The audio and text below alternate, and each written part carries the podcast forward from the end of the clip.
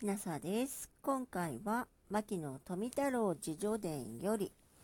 青山連平城のなんじゃもんじゃを朗読させていただきます。池野がまだ学生の頃、青山連平城のなんじゃもんじゃの木。この木は本名、一つ葉たごという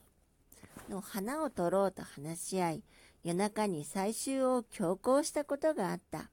木が高くて取れないので、一人の人力車夫を雇ってきて木に登らせ、その歌詞を折らせた。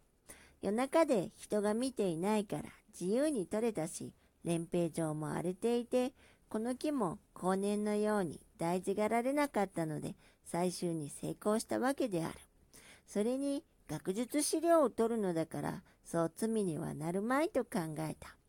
この時の花の標品が今なお私のハーバリウム植物標本室の中に保存されているが、なんじゃもんじゃの木は寿命が尽きて数年前には枯れてしまったので、今では当時の標品がまたと得難き記念標品となっている。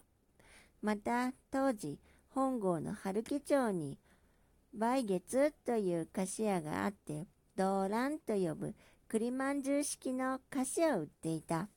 形がタバコ入れの動乱見たようで、この名があったのだが、大層うまかったので、池野と二人でたびたび食いに行ったものである。今回は、牧野富太郎自叙伝より、青山連平城のなんじゃもんじゃを朗読させていただきました。もしあなたが聞いていらっしゃるのが夜でしたら、よく眠れますように。おやすみなさい。